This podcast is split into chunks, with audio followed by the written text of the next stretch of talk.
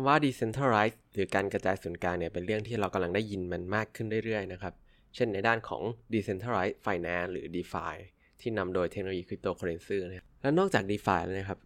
การ decentralized ในด้านอื่นๆ เช่นในรูปแบบของการทำงาน ที่เกิดจากกระแสด้านวัฒนธรรมองค์กรในแบบของ Netflix ที่ให้อิสระและอำนาจในการตัดสินใจกับพนักงานในทุกๆระดับ แต่แน่นอนว่าการ decentralized เนี่ยมันก็มีทั้งข้อดีและข้อเสียใช่ไหมครับ และ สำหรับในด้านการทำงานก็เช่นกันครับ It's time for a cup of culture podcast. Let's grab a cup and sit back. สวัสดีครับ ได้เวลาจิบกาแฟคุยกันเรื่องวัฒนธรรมองค์กรกับ A Cup of Culture อีกแล้วนะครับ วันนี้แก้วที่ 247 อยู่กับผม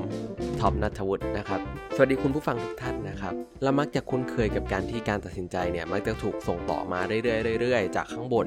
แล้วก็กระจายตัวออกไปจนถึงพนักงานระดับปฏิบัติการ หรือคนที่ใกล้ชิดกับลูกค้าที่สุด แล้วก็ส่งต่อไปอย่างลูกค้าแล้วก็คนอื่นๆ ซึ่งวิธีการแบบนี้เราก็ใช้กันมานานแล้วนะครับ แต่วิธีการแบบเดิมนี่แหละครับ ส่งผลให้มันมีช่องว่างระหว่างการตัดสินใจระหว่างคนที่ตัดสินใจกับคนที่อยู่แนวหน้าอยู่ ซึ่งในทางทฤษฎีแล้วนะครับ การกระจายศูนย์กลางการตัดสินใจเนี่ยมันคือการช่วยให้องค์กรเคลื่อนที่ได้อย่างรวดเร็วแล้วก็คล่องตัวมากขึ้น ซึ่งแน่นอนว่าการตัดสินใจแบบนี้มันไม่ได้เหมาะกับทุกๆสถานการณ์นะครับ แต่เราจะรู้ได้ยังไงครับว่าอะไรที่ควรกระจายศูนย์ แล้วอะไรที่ควรให้ผู้นำตัดสินใจเป็นหลัก ในการที่จะตอบคำถามนั้น เราต้องเริ่มจาก 4 มิติครับที่ผู้บริหารส่วนใหญ่เขาให้ความสำคัญ ซึ่งหลักๆ ก็ได้แก่ responsiveness หรือความเร็วในการตอบสนอง reliability ความน่าเชื่อถือ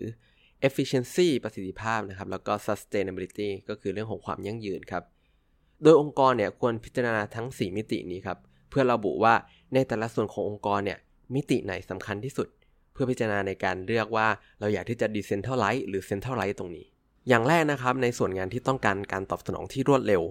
การตอบสนองที่ทุกองค์กรมองหาคือ พนักงงานนะครับสามารถทำในสิ่งที่ถูกต้องได้อย่างรวดเร็ว เมื่อมีโอกาสหรือวิกฤตเข้ามาใช่ไหมครับ และเมื่อที่มาของโอกาสหรือวิกฤตเนี่ยหลักๆ ก็จะเป็นลูกค้าคู่แข่ง คู่พาร์ทเนอร์ของเราพนักงงานหรือเลกูเลชันต่างๆนานาที่เข้ามากระทบกับองค์กรเราครับ เมื่อที่มาของโอกาสและวิกฤตเหล่านี้เกิดขึ้นครับ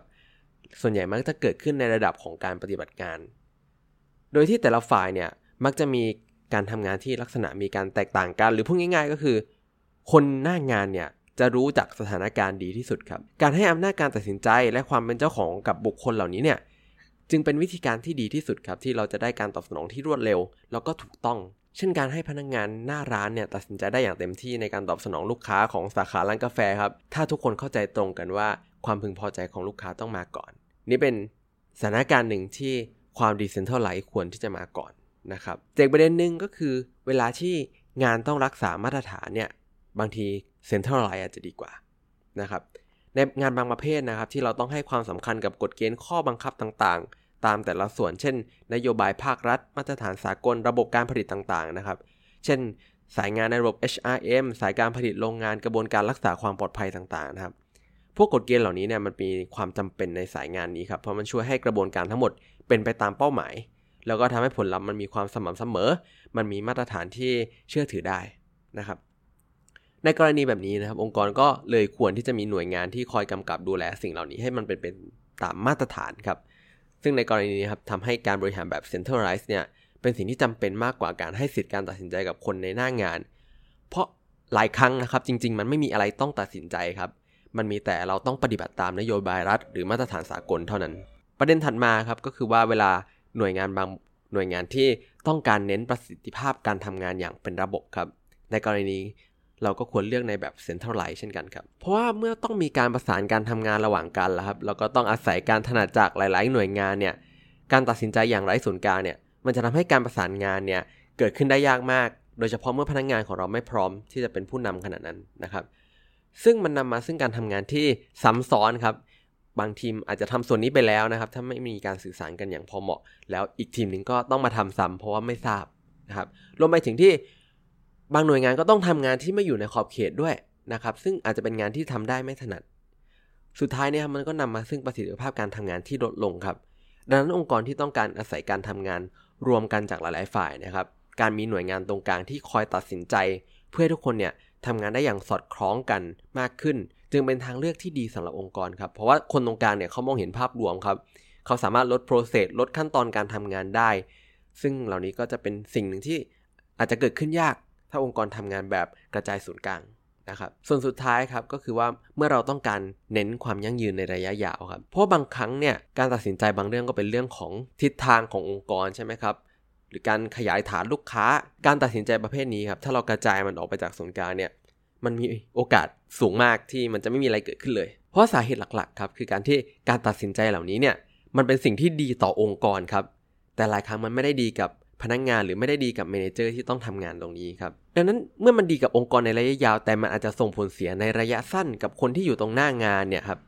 บางทีเขาอาจจะมีความเคยชินมีไบแอดบางอย่างที่ทำให้ยากที่จะเลือกในทางที่มันดีกว่าในระยะยาว นะครับดังนั้นการตัดสินใจที่เป็นเรื่องของระยะยาวครับ ก็ต้องอาศัยคนที่ไม่ได้อยู่ตรงหน้างานสักเท่าไหร่แล้วก็สามารถที่จะมีมุมมองที่ห่างออกมาครับพอเขาจะได้เห็นข้อดีข้อเสียของมันได้อย่างชัดเจน โดยที่ไม่เอาตัวเองเป็นที่ตั้ง ทั้งหมดทั้งมวลนี้ครับเพราะว่าเมื่อเรามาพูดถึงเรื่องขององค์กรแล้วเนี่ยมันเป็นเรื่องที่ในแต่ละที่ก็มีความเฉพาะเจาะจง ความเฉพาะตัวของตัวเอง ดังนั้นมันไม่มีวิธีการใดวิธีการหนึ่งครับที่เหมาะที่จะมาตอบโจทย์ของเราได้ทุกทุกองค์กร และรูปแบบการตัดสินใจขององค์กรก็เช่นกันครับ ในการที่ต้องเลือกให้ปรับใช้เข้าองค์กรของเราและทีมของเรามากที่สุดครับ และในยุคที่เรากำลังมุ่งหน้าไปสู่โลกของการดิเซนทัลไลท์เนี่ยมันนำมาซึ่งคำถามมากขึ้นครับว่าข้อดีข้อเสียของแต่ละรูปแบบมันเป็นยังไงครับ แล้วก็องค์กรณตอนนี้ครับก็เป็นอยู่ในช่วงหัวเลี้ยวหัวต่อครับว่าเราจะออกแบบองค์กรยังไงครับ ในการที่จะหา balance ของทั้งสองด้านนี้ เพื่อให้เกิดผลลัพธ์ที่ดีที่สุดกับองค์กรเราได้ครับ สุดท้ายนี้อย่าลืมนะครับว่าไม่ว่าเราจะตั้งใจหรือไม่ก็ตามเนี่ยวัฒนธรรมองค์กรก็จะเกิดขึ้นอยู่ดีครับทำไมเราไม่มาตั้งใจสร้างวัฒนธรรมองค์กรในแบบที่เราอยากให้เป็นกันล่ะครับสำหรับวันนี้กาแฟหมดแก้วแล้วนะครับ แล้วพบกันใหม่ในครั้งหน้า สวัสดีครับ And that's today's Cup of Culture. See you again next time.